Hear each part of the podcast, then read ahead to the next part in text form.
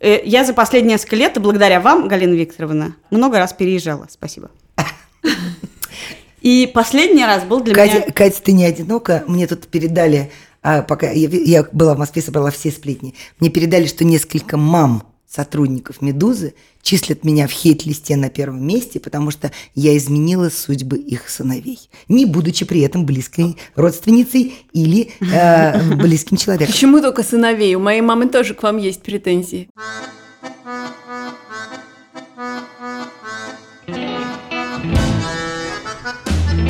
Всем привет, это подкаст «Как жить». Меня зовут Лика Кремер. Меня зовут Галина Тимченко, здравствуйте. А я Катя Крангаус, привет. Подкаст наш состоит из запросов слушателей. А еще у нас есть несколько рубрик. Во-первых, мы даем друг другу задания. Мы давно этого не делали, обязательно сделаем это в конце сегодняшнего выпуска. Мы делимся друг с другом впечатлением от книг, фильмов, курсов и вообще какого-то опыта, который меняет нашу собственную жизнь и, надеемся, поможет вам. И еще у нас есть рубрика «Иногда они возвращаются». И, пожалуйста, пишите нам, мы просим вас просто об этом, потому что если вы узнали себя в вопросе кого-то из наших слушателей или в истории, или вы уже задавали нам вопрос, и с тех пор с вами что-то произошло, что-то у вас изменилось, мы бы хотели об этом знать. Лик, ты забыла сказать свою самую важную речь, что обязательно ставьте нам оценки – и оставляйте свои комментарии, пишите, что вам нравится и что нет, потому что Лика все это читает в приложении Apple Podcast. Ну и кроме того, благодаря тому, что вы нам пишете и ставите оценки, не только нам, но и всем остальным подкастам «Медузы», у нас их пять, другие люди обнаруживают их и слушают, и получают такую же радость, как и вы. Поехали. Или не радость, например.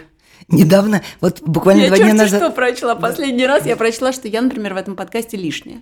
Нет, ну я прочла, что я, конечно, человек старой закалки, но вообще-то мои слова о феминизме – это абсолютный позор, и я тут же, конечно, заподозрила нашу слушательницу в эйджизме. И знаете, почему я не прочла никакой гадости про себя Потому в последнее время? Нет, помимо того, что у меня андроид, и я не читаю все это, я единственный из вас, кто сказал, что я не хочу этого читать, потому что меня обижают там и пишут плохое про мою дикцию. И с тех пор я читаю только прекрасные комментарии, когда мне Лика показывает про то, что мое шепелявение очень даже ничего. Mm. Так что вы можете тоже сейчас, поныв, надеяться на то, что э, слушатели будут добры к вам. Ну хорошо.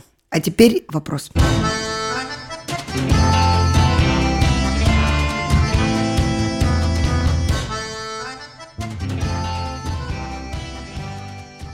Добрый день, мои любимые ведущие самого лучшего подкаста. Ну вот видите, мы уже напросились на комплимент. Мы просто читаем только те вопросы, которые начинаются с таких слов, так что учтите. Я заранее извиняюсь, может быть, не совсем серьезный вопрос, но все же. Вчера в магазине при входе мне встретился молодой человек, который работает в этом магазине. Он приветливо улыбнулся, поздоровался, предложил свою помощь в зале, если потребуется. Когда я пошла на кассу оплачивать покупки – я увидела его уже именно на этой кассе. Он также мило улыбался и пробивал продукты. За кассой за его спиной находился еще ряд товаров. Бумажные полотенца, пакеты для мусора и в том числе туалетная бумага, которая мне была нужна. И я к своему стыду так и не смогла ему сказать пробить ее, потому что было стыдно. Мне 35, я замужем, ребенок, работа, все хорошо. Почему в таких ситуациях мы остаемся скромными девушками? Или это только я такая? Прямо, если бы я была прямо злая сейчас, гадина, я бы сказала, да, только вы такая. Но на самом деле нет. Ну, с туалетной бумагой у меня такого не было. А может быть, я никогда не считала себя принцессой, только они да, не я делают раз... этого. Я как раз хотела сказать, что это идеальная иллюстрация к выражению «принцессы не какают». Но с другими предметами гигиены я понимаю. Я испытываю некоторую неловкость. Я делаю это, ни разу не было, чтобы я не купила чего-то, что мне было нужно. Но, конечно, я испытываю неловкость. Я помню, как меня когда-то в институте бойфренд посылал в аптеку за презервативами, потому что ему было стыдно их покупать. Ну, ты знаешь, есть великая реклама канских львов про э, старичка, который заходит в аптеку, и у него список, он там от головы, от того, от всего, от да, спины, аспирин, от, колени. спины, от колен, пачку презервативов, ему накладывают все это, и пачку презервативов, он выходит, а на улице его поджидает старушка, которая, хихикая, выкидывает весь пакет, достав оттуда пачку презервативов, и они в обнимку удаляются. Но это интересно вообще, это же не столько про туалетную бумагу, про то, что мы вот эти табуированные вещи, даже когда ты очень взрослый, ты совершенно не умеешь их преодолеть, даже когда ты рационально все понимаешь. Вы знаете, бывают ситуации, когда это разовая акция, ну вот понравился молодой человек и захотела стать принцессой. Это вообще с этим все в порядке. У всех бывает. Ну, в конце концов, зашел в соседний хозяйственный и купил туалетной бумаги у противной тетки. Вообще не вопрос. А есть ситуации вот постоянные. У меня в жизни была такая ситуация. Я не могла спросить, где туалет. А вообще ни у кого? Ни у кого. Почему? Не знаю почему, это было давно. Но однажды мы попали с моей подругой на выставку, а у меня подруга довольно вредная девица. И она была такая и остается. И я ей говорю, Ирусь, Ирусь, спроси, пожалуйста, где здесь туалет? И она вдруг так отошла от меня, руки скрестила на груди и сказала, ни за что. Теперь ты это будешь делать сама. Да надоело. А я детей своих постоянно Боже мой, как э, я, я думала, что я умру, но потом я поняла, что, в общем, есть две смерти. Одна такая вот, ну, просто я вот окаменею, а вторая я описываюсь окаменею. Вторая, вторая мне не понравилась. И я как-то дико преодолевая себя спросила у сотрудницы этой выставки, где туалет. Она, конечно же, мне рассказала, и с тех пор, ну, мне, правда, мне пришлось с этим, ну, как бы какое-то время бороться. То есть я поставила себе такой цель, я прямо вот специально, я входила э, в кафе, говорила, там, есть ли столик на двоих, на четверых, та-та-та, и потом подходила, спросила, а где у вас туалет? То есть я как бы сделала это такой обычной фразой, которую ты произносишь как «здрасте». Вот. И после этого все ушло. Теперь я уже как бы, я, нет таких вещей, о которых я не могу говорить, или я стесняюсь спросить, или показать, что вообще-то есть телесный низ. Вы когда сказали про то, что эти ситуации бывают разовые, а бывают постоянные, я вспомнила про сериал Marvelous Miss Maisel. О, да. Потому что там есть повторяющийся в начале момент, когда она встает раньше мужа, чтобы снять бегуди, которые она при этом надела после того, как он заснул, чтобы он не увидел, что она спит в них. Она чистит зубы, красится, потом ложится обратно спать, чтобы когда он проснется, хорошо выглядит. И я, я не понимаю, как долго такое может тянуться в браке. Всю жизнь. Я ну, знала же, я знаю, я знаю такую человека, женщину. который так делал. Но да. в период вот начала отношений, неважно, пусть это несколько минут в магазине, когда тебе просто кто-то понравился, или это период, который длится несколько месяцев начала отношений, такое очевидно бывает. Ты притворяешься, что ты гораздо лучше, чем ты есть. Что а это что, нет, не совсем вот это, понимаете, вот лучше и хуже, вот это вот, вот именно в этом и есть вот смех самый, потому что а, будь ты гений, будь ты поэт, раз в э, несколько часов ты должен пойти пописать. Да, мне кажется, что тут как бы фишка, то, что, то, о чем ты говоришь, это про то, что ты хочешь быть краше, чем ты есть. А то, про что Галя говорит, это про то, что ты не можешь публично озвучить существование того, что ты какаешь, того, что у женщин идет менструация, вот это все. Про какие-то вещи ты считаешь, ну и не надо. Ну, в смысле, есть какая-то интимная часть гигиеническая, и ок. Кто-то, правда, борется за то, чтобы и вопросы менструации могли широко обсуждаться. Но я вот, э, когда вы говорили, Галь, вспомнила, что есть, например, ситуация, вот в кресле у гинеколога, даже когда она совершает... У меня есть великий гинеколог, а есть Обычный. в Риге. И в этом положении я человек, знающий про доказательную медицину, про то, что часть процедур уже людям не делают. И что... Вот когда гинеколог в этом положении начинает что-то делать, я не могу встать и сказать, что вы делаете, вы занимаетесь ерундой, я отсюда уйду. Вот это меня парализует. И это, мне кажется, на самом деле та же природа, просто в более эм, неприятных видах. Может быть, но у меня, у меня была такая же история со стоматологом, когда мне пытались еще один э, как бы зуб там как-то особенно запломбировать, вот прям вот так, вот так, вот так, вот так, еще его как-то немножко спилить, потому что у меня что-то там с прикусом.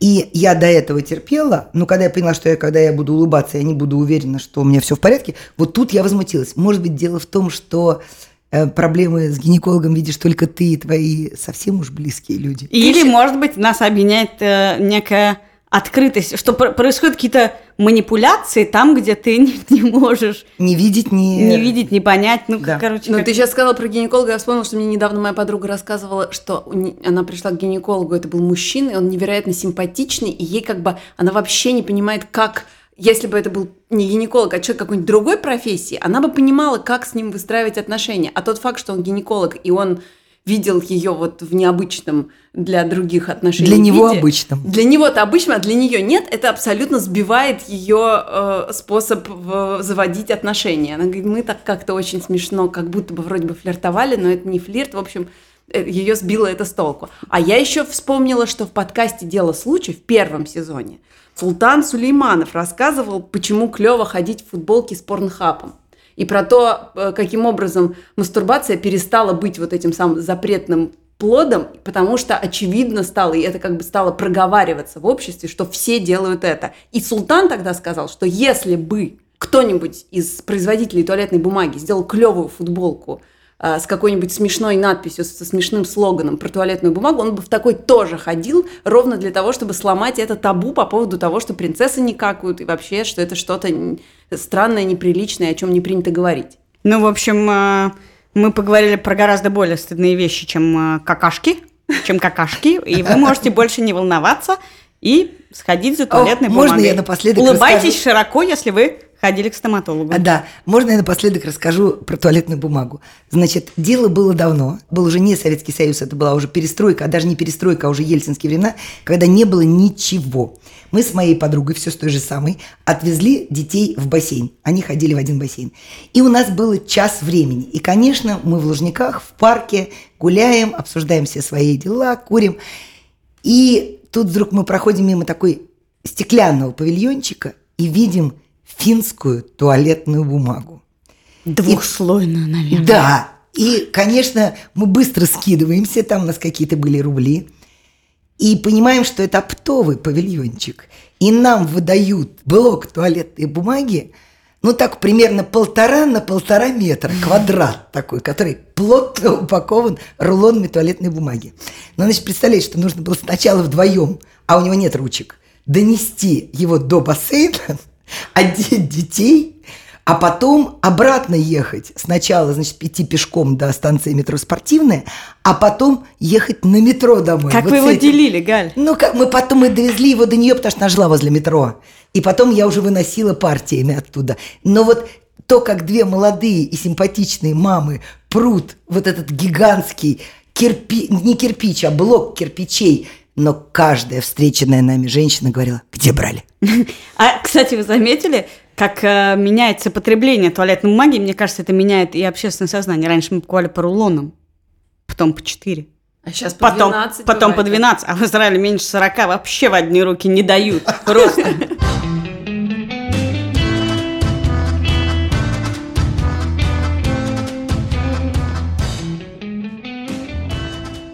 Здравствуй, дорогая Медуза.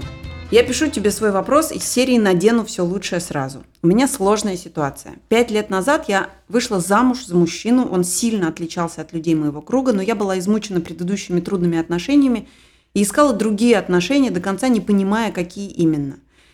Я хотела заботливого и доброго мужчину. Мне казалось, я любила его, но теперь уже сложно сказать. Сфера отношений для меня не очень понятна, я человек цифры и логики. У нас родился ребенок с большим количеством проблем. За 4 года его жизни часть из них мне удалось решить. Но остался тяжелый аутизм и ряд физиологических заболеваний. Я борюсь за ребенка каждый день с начала его жизни.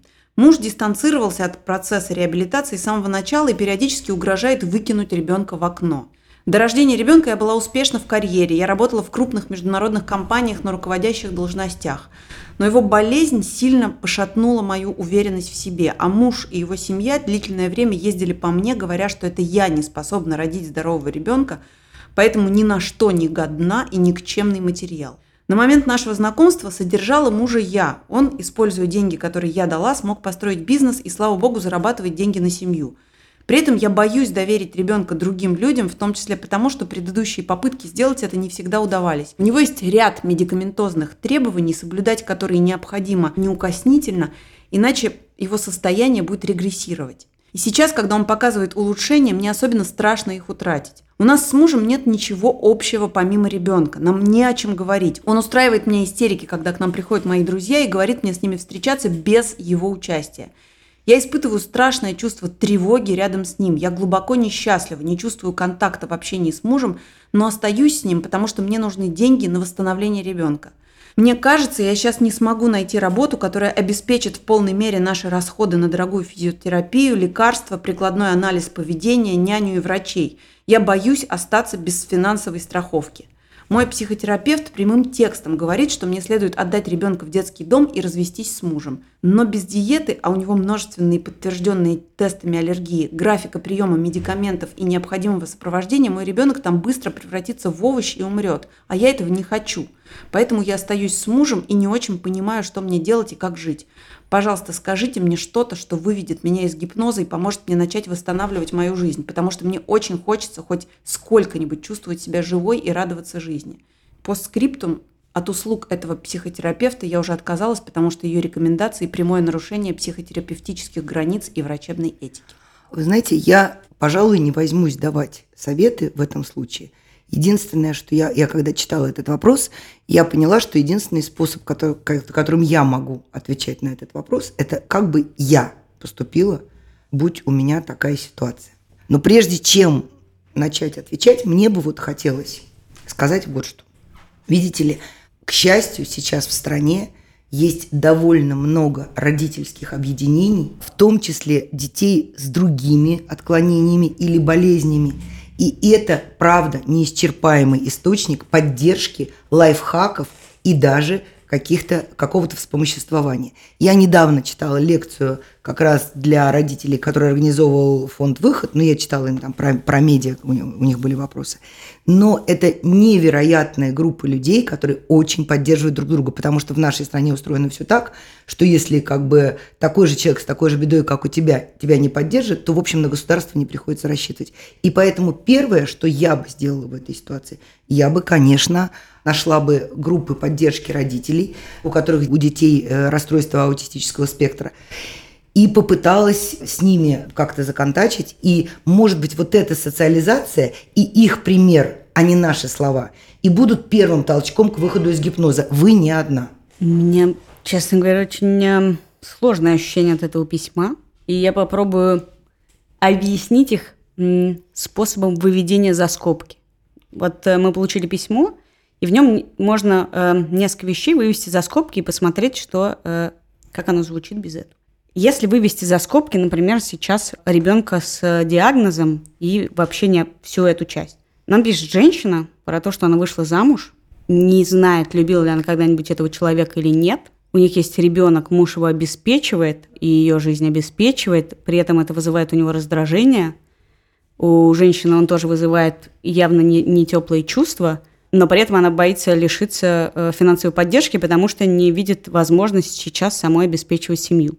Это довольно классическая проблема, которой, если рассуждать рационально, то вот вы не хотите получить финансовую нестабильность, вы остаетесь в отношениях с человеком, которого вы не любите, который вас не любит, и который вам ничего, кроме денег, не приносит, а приносит много неприятностей.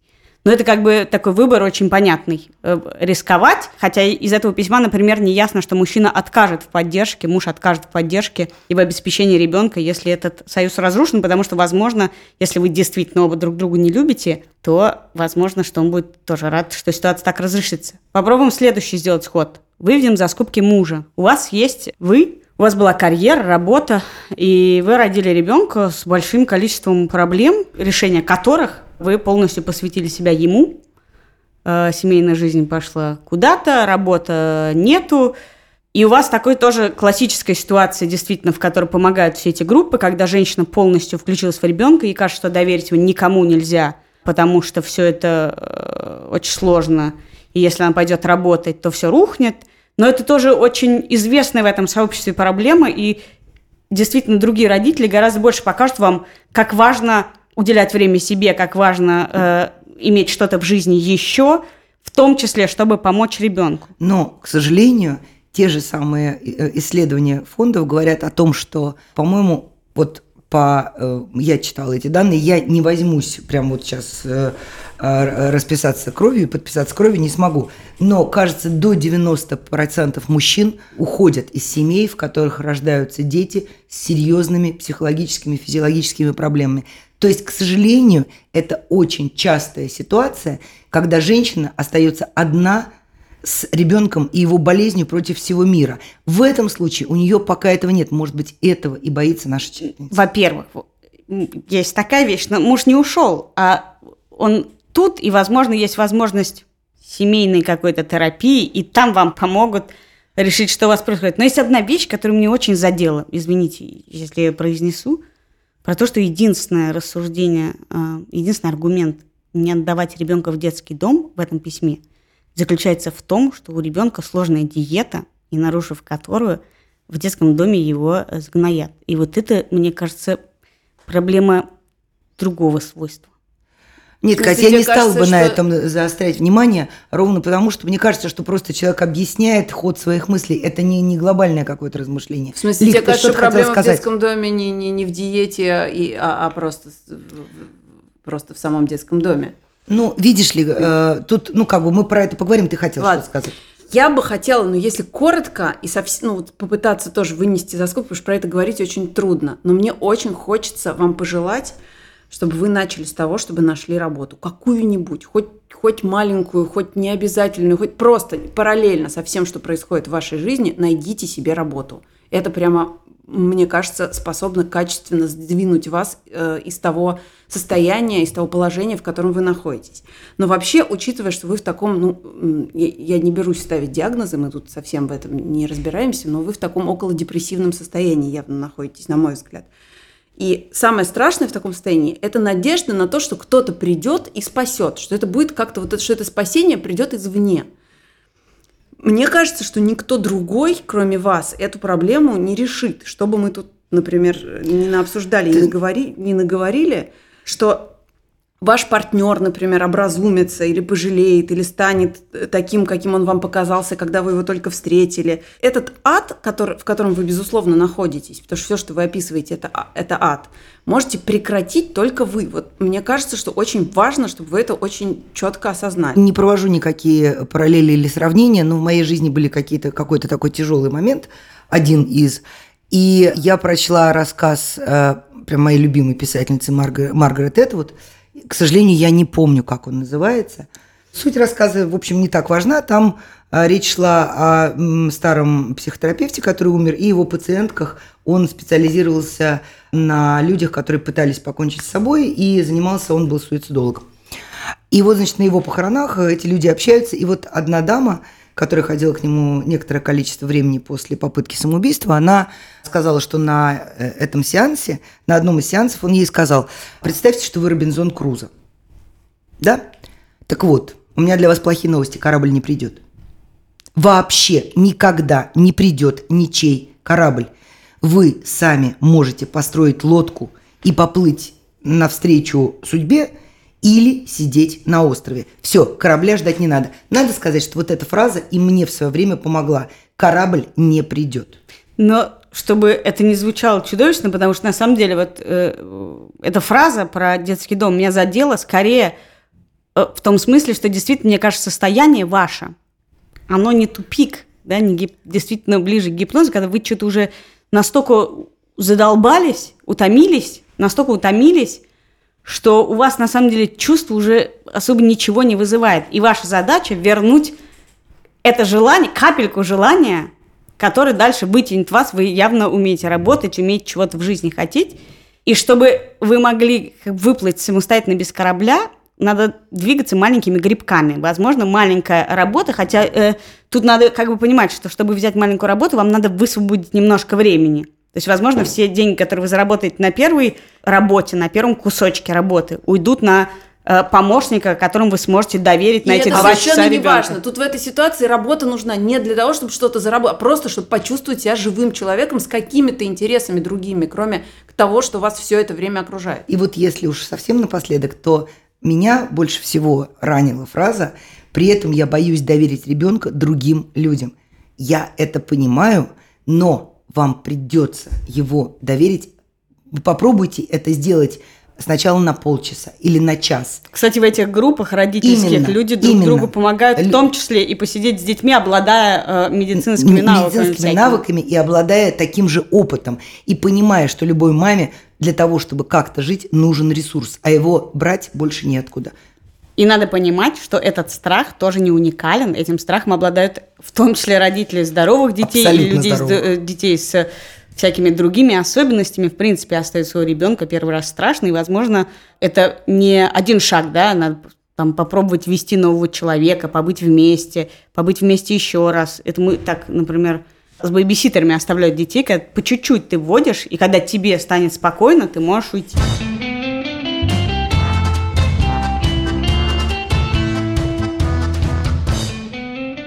Сейчас нам Галя будет рекомендовать что-то. Я обожаю эту рубрику. Мне вообще нравится рубрика рекомендации. Итак, значит, рекомендации. рекомендация будет в конце.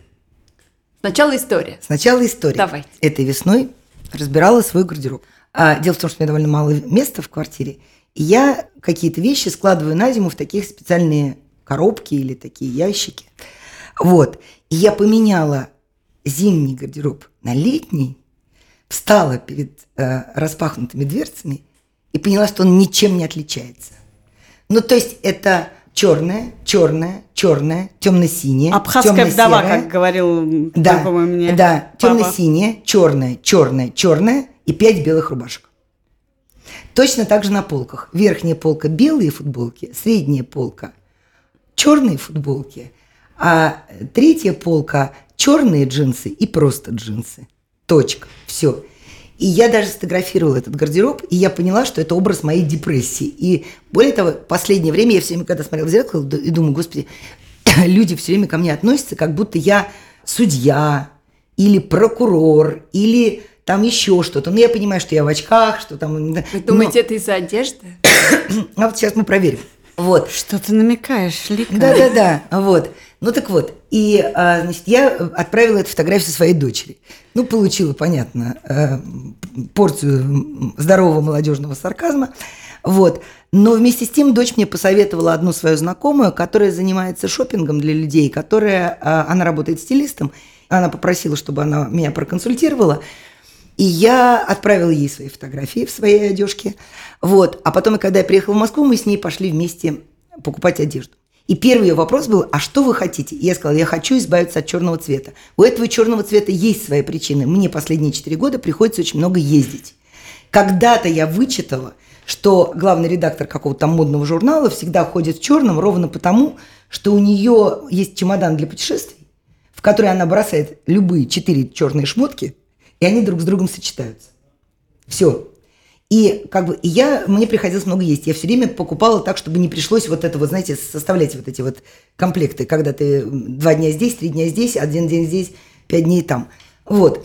А потом я вошла во вкус, я поняла, что я вообще потеряла чувство цвета. Я одна не могла ничего покупать. Я смотрела на себя, например, в сером и говорила, ну ничего еще. Но как только цвет был что-то такое выше, чем темно-зеленый, я сразу говорила, о, Барби на пенсии. И просто, просто даже не, не мерила. Я прикладывала к лицу и не мерила. Но когда со мной был профессионал, я вдруг посмотрела, что она мне выбрала. И она мне рассказала, что там вот не надо сразу, она сказала, не надо никаких ни цветочков, я не люблю ни, ни принтов, ни каких-то там отдельных э, украшательств. Важно, чтобы был человек виден в одежде. Она говорит, да, но есть же, у вас же волосы определенного цвета и глаза определенного цвета. Давайте начнем с зеленого, оливкового, салатового и голубого. Это естественные цвета, они вокруг вас, не пугайтесь. На самом деле, вот сейчас я посмотрела свой гардероб, там черного осталось, ну, совсем-совсем немного. Это, конечно, не разнотравье, но, на удивление, вдруг подружки мои, например, а, с, которыми я редко виделась, стали приглашать меня выпить. Или на концерт.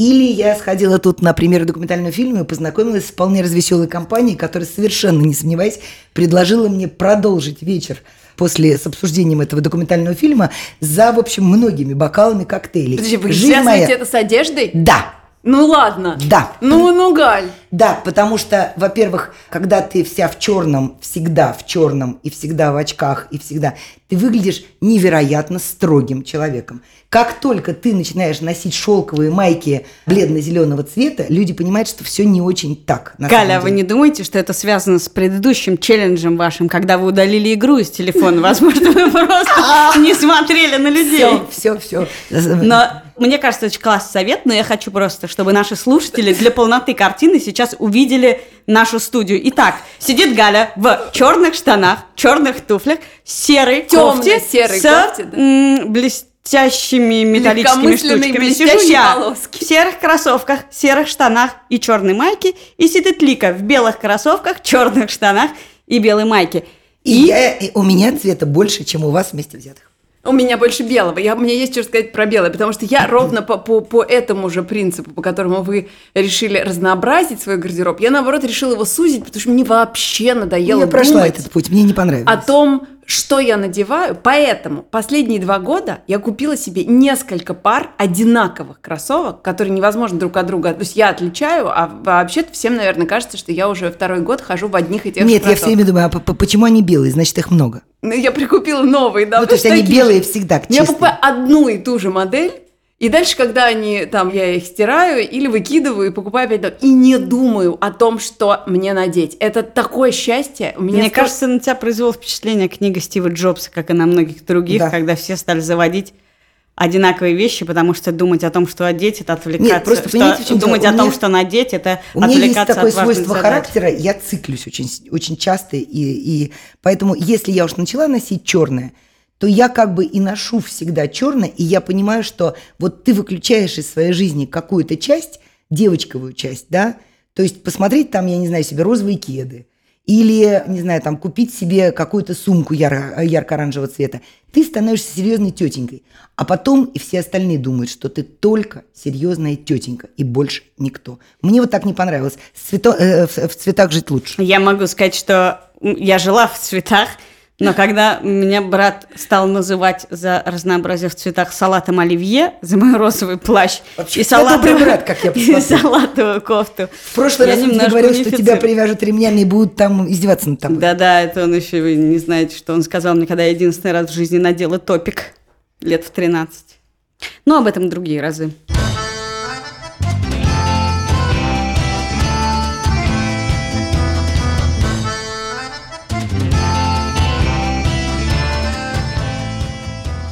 У нас аудио вопрос. Здравствуйте, уважаемые ведущие. Меня зовут Андрей Валентинович, и я воспитатель детей дошкольного возраста в Санкт-Петербурге. В этом году я закончил педагогический, и появился выбор, куда дальше пойти работать. По плану я должен был остаться работать в том детском саду, в котором я проходил практику. Но так случилось, что на последнем курсе, на последнем семестре я устроился работать в семью за хорошие деньги. В мои обязанности входил стандартный набор услуг, я так понравился родителям, что мне предложили остаться и на следующий учебный год. То есть уже в сентябре я должен выйти на работу. И поэтому, как можно догадаться, в детский сад я работать не пойду. Для себя я выбор сделал, по крайней мере, пока я нужен в этой семье. Но в связи с моим выбором вокруг меня образовалась блокада из моих родителей, педагогов, научного руководителя, которые в один голос говорят мне, что надо идти работать в детский сад. Это стабильность, социальный пакет и благородный выход на пенсию. Но это не только вышеперечисленное, но еще и низкая заработная плата, огромная ответственность за жизнь и здоровье минимум 20 детей, тонна бумажной работы и есть небольшая, но все же вероятность, что до пенсии я даже не доживу, так как к моей старости она будет в районе 70, а сейчас мне 29. Мои аргументы мне не помогают, и все только отмахиваются руками и закатывают глаза. Я люблю свою профессию. Я закончил с красным дипломом. Я считаю себя отличным специалистом. Но если есть сейчас шанс поработать за более высокую зарплату и потратить меньше нервов, почему не выбрать лучше? Заранее хочу сказать, я искал возможность совмещать, чтобы хоть куда-то положить свою несчастную трудовую книжку для успокоения чужих душ. Но тут два варианта. Или работать как конь за сумму, что будет максимум купать мой проездной в районе 3000 рублей – и я не шучу. Или же нужны работники полного дня, и для меня график переделывать не будут. Прошу вас дать совет, как мне остудить пыл моего окружения и окончательно не разругаться. Ну что сказать, Андрей Валентинович, он свой выбор сделал. А, он решил работать гувернером. А, работа полезная, почетная, уважаемая, хорошая. Если э, я, например, очень люблю, когда люди нанимают не просто няню, человек, который там встречает, провожает и кашкой кормит, а еще и учит чему-то полезному. Это вообще здорово. Он свой выбор сделал. Тут вопрос в том, что, к сожалению, в его окружении И это воспринимается как понижение. То есть лучше заполнять тонны бумаг, бумаг и получать мало денег, но работать в официальном учреждении, чем работать в частном секторе, что называется. Это же тот же самый воспитатель, но просто в частном секторе. Как в этом случае быть с родителями? Ну, я не знаю, но они, у них сложившаяся ситуация такая, ну, в смысле, сложившаяся точка зрения. А они а вам... считают, видимо, видимо, в этом видят что-то унизительное. А вам не кажется, что тут речь не про понижение, а про начало карьеры или не начало карьеры, что речь идет о том, что пока он работает у, в семье в частной, угу. частным образом, он просто, это такой его отпускной приработок, много он заработает, сколько-то, а когда он идет в учреждение, то это начало карьеры, начало пути. Он же не зря поминает Нет, ну, там пенсию, которую, мне да, кажется, пенсию я, нормальный конечно, человек на слове пенсия я сломалась. И вообще всерьез э, учитывать э, пенсию в наше время, мне кажется, безумием. Но я понимаю вот это как бы выбор. Хочет ли молодой человек начинать карьеру? Но, в принципе, после университета можно ее легко не начинать, заработать э, деньжат в семье, поотдыхать и начать ее через 2-3 года, ну, а устроиться потом... в частный сад, э, не знаю, еще куда-то. Непонятно, куда как устроен карьерный рост, если ты работаешь гувернером. Ты можешь проработать так много-много лет и быть очень хорошим гувернером и хорошим э, воспитателем, Вопрос в, э, в том, что ну, в какой-то момент, э, если ты захочешь сменить работу, то непонятно, да, откуда тебе начинать, с какой точки. Ну, а из детского сада понятно, откуда начинать. Здравствуйте, меня зовут Алексей и Андрей Валентинович, я хочу быть менеджером по продажам, я работал воспитателем в детском саду. Ну, come on. Понимаете, в чем дело? Мне кажется, что здесь есть один путь, и этот путь имени Екатерины Крангаус. А, ну-ка, ну-ка. Я, я думаю, что Андрей сейчас. Валентинович может сказать, что в этой частной истории своему научному руководителю и своим, э, э, своей семье, что в, работая в частном доме, пока его воспитанник, например, делает уроки, а он вместе с ним не просто сидит, а, например, пишет статьи, учит еще какой-то язык, который он не выучил, например, в университете в педагогическом, или занимается какими-то исследованиями. И мне кажется, что это должно подействовать. То есть он и готовит почву к, предположим, поступлению в аспирантуру через какое-то время и занимается с ребенком. Мне показалось, что Андрей Валентинович хочет чисто поработать с одним ребенком и заработать денег, что у Андрея Валентиновича нету Сказать, не сделать, Катя. А-а-а. Ври, если нельзя проверить, это точно, же твой совет. Точно, точно. Неси ответственность за это потом. У меня такая была теория. Да. А скажите мне вот что. Э, Екатерина Максимовна и Галина Викторовна, а вы вообще свою трудовую книжку когда в последний раз видели? Перед вот, устройством в «Медузу»? Нет, когда, меня, когда я уволилась из ленты.ру, мне выдали пакет документов. Ну она вот да, с тех пор, как появилась «Медуза», она лежит э, в сундуке каком-то. Ну, слушайте, Абсолютно. вам важно, где она стране. лежит? Вы об этом думаете? Вы об этом беспокоитесь? Я? Нет. А вот моя старшая сестра, да. Она мне велела в этот мой приезд в Москву не терять из виду свою трудовую книжку, которую я, между нами говоря, уже потеряла из виду, но неважно, потому что я буду оформлять пенсию, и мне это пригодится. Ну, то есть это вопрос исключительно про пенсию и про страх э, гипотетически местонахождения ну, кстати, трудовая книжка-то восстанавливается. А как же если она с нужна? местами работы, которые давно уничтожены? А там что-то там такое записано, они вписывают. Ну, не знаю, я, кстати, держу в голове трудовую книжку, и, собственно, «Медуза», поскольку находится не в России, это единственный момент в моей жизни, когда у меня там нет записи с 13 лет. Ну, у тебя есть трудовой договор, поэтому как бы ничего страшного. Для достойного выхода на российскую пенсию. Он, ну, не кажется, то, что трудовая играет. книжка – это, в принципе, атовизм, который… Э, я, я не понимаю, есть ли это вообще в какой-либо другой стране, еще, и что вообще про это не нужно беспокоиться, потому что это странная штука. Ну, в смысле, трудовая книжка в другой стране учитывается только вопросом налоги. Ты платишь налоги, у тебя накапливается пенсия. В России у тебя есть трудовая книжка, ты платишь налоги, но у тебя ничего ну, не там накапливается. стаж, это ВБ, вот это вот все. Да-да-да, но в принципе но, это работает ровно про сколько налогов ты заплатил. Дело, дело не в трудовой книжке, вот правда, здесь дело не в трудовой книжке, здесь дело в престижности. Вот прямо точно вам говорю, что одно дело, мой Андрюшенька работает э, в э, детском саду Министерства обороны, и, может быть, будет заведующий этим, этим детским садом. А другое дело, мой Андрюшенька работает воспитателем... Нянькой. Э, и нянькой. Вот и все. Разговор о престиже. А вот в этом смысле я как раз э, против всяческой иерархии и мне кажется, что вот прямо нужно, может быть, в ответ даже и постыдить родителей. Но мне кажется, Вы Андрей что, Валентинович умеет, умеет поставить себя на правильную ногу. Мне вообще кажется, да, что Андрей Валентинович на самом деле все решил, и единственное, что вы можете сказать действительно своим родственникам, что вы пошли по пути Екатерины Максимовны. А Галина Викторовна и Алика Гедодовна одобряют. Да,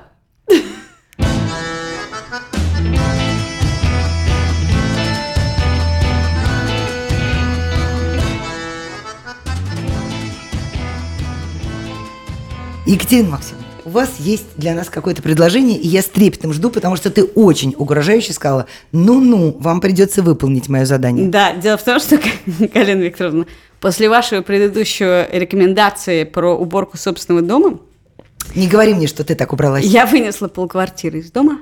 Я, надо сказать, образом... совершенно не согласовываю это с Катей тоже, ну не пол дома, но я вынесла часть дома, поменяла подушки и даже столкнулась mm-hmm. с Катей в магазине, куда я пришла ровно для того, чтобы купить mm-hmm. подушку. Я выкинула пол квартиры таким образом, что муж, вернувшийся из командировки, ночью бегал по квартире с криками «Где моя зубная щетка?». Когда выкидываю, очень много лишнего уходит, но неважно. В общем, э, я за последние несколько лет, благодаря вам, Галина Викторовна, много раз переезжала. Спасибо. И последний раз был для Катя, меня... Катя, ты не одинока. Мне тут передали, а, пока я, я была в Москве, собрала все сплетни, мне передали, что несколько мам сотрудников «Медузы» числят меня в хейт-листе на первом месте, потому что я изменила судьбы их сыновей, не будучи при этом близкой родственницей или э, близким человеком. Почему только сыновей? У моей мамы тоже к вам есть претензии. Вот, значит, уже теперь и дочерей. Короче говоря, Последний переезд э, случился не так давно и нанес мне какую-то уже окончательную травму, потому что я поняла, что, несмотря на то, что мы не так давно живем в Риге, у меня какая-то тонна вещей. Да, у меня есть дети, и нас много, но количество вещей совершенно запредельное просто. Как э, у нас была большая квартира, и, конечно, умение заполнять пространство вещами имеет какую-то всепроникающую силу. В общем, меня появилось... А мы-то завидовали, у вас были антикварные стулья, роскошные стулья стол, остались. ковер, вот Стол это приехал из Москвы, все, этой барахла с навалом, все осталось. Выкинуты мелкие вещи. Короче говоря, у меня появилась идея э, сократить э, количество вещей в доме и вообще не увеличивать их количество. Но проблема в чем? Проблема в том, что эти вещи появляются незаметно, компульсивно. Я не знаю, откуда они берутся, и вообще как, как любые действия. И я подумала, что я буду фиксировать но мне это одно и скучно фиксировать. Поэтому я хочу, чтобы мы с вами все попробовали позаписывать свои расходы. Нам не придется подробно э, делиться этим, но мне кажется, это было бы любопытно некоторое время позаписывать свои расходы и увидеть, каким образом э, и какие товары у нас оказываются. А можно я не записываю, я прям сразу скажу досрочный ответ, я знаю. На. Ну, я, конечно, буду записывать, я честно, но у меня абсолютно, у меня размножаются пластиковая, размножается пластиковая тара для завтраков, вот это то, что носят контейнеры вот эти, да, вот они просто размножаются там где-то на полке, и их становится все больше, больше, я не знаю, откуда они берутся, но их очень много. А еще у меня размножаются губные помады. Контейнеры у нас даже в офисе размножаются каким-то образом. То есть мы неделю считаем свои расходы и потом в какой форме? Не считаем, мне интересно записывать неделю-две давайте посмотрим, как пойдет. Я хочу понять, в какой момент мы совершаем какие-то покупки предметов именно. Мне даже не столько интересно, сколько мы именно тратим на них, а, Сколько есть... в каких обстоятельствах они появляются вообще в нашей жизни? Да. То есть через неделю мы э, придем сюда, принеся в зубах со списком ненужных да, вещей, которые мы необычные, купили. странные или крупногабаритные э, просто предмет. предмет. Просто да. я поэтому для простоты предлагаю все записывать, потом мы отфильтруем все лишнее и обсудим, что мы увидели. Хорошо. Договорились. Это был подкаст «Как жить» и мы... Галина Тимченко. Катя Крангаус. Меня зовут Лика Кремер. Пишите нам на адрес подкаст собакамедуза.io или в телеграм-канал Медуза Loves You. Подписывайтесь на наши подкасты, где бы вы их не слушали, и пишите, что вам нравится, а что нет. Ставьте нам оценки в приложении под подкаст, потому что это помогает другим узнать о том, что мы есть, а также мне получить удовольствие от цифры 3000 лайков. До встречи через неделю. Пока. Пока.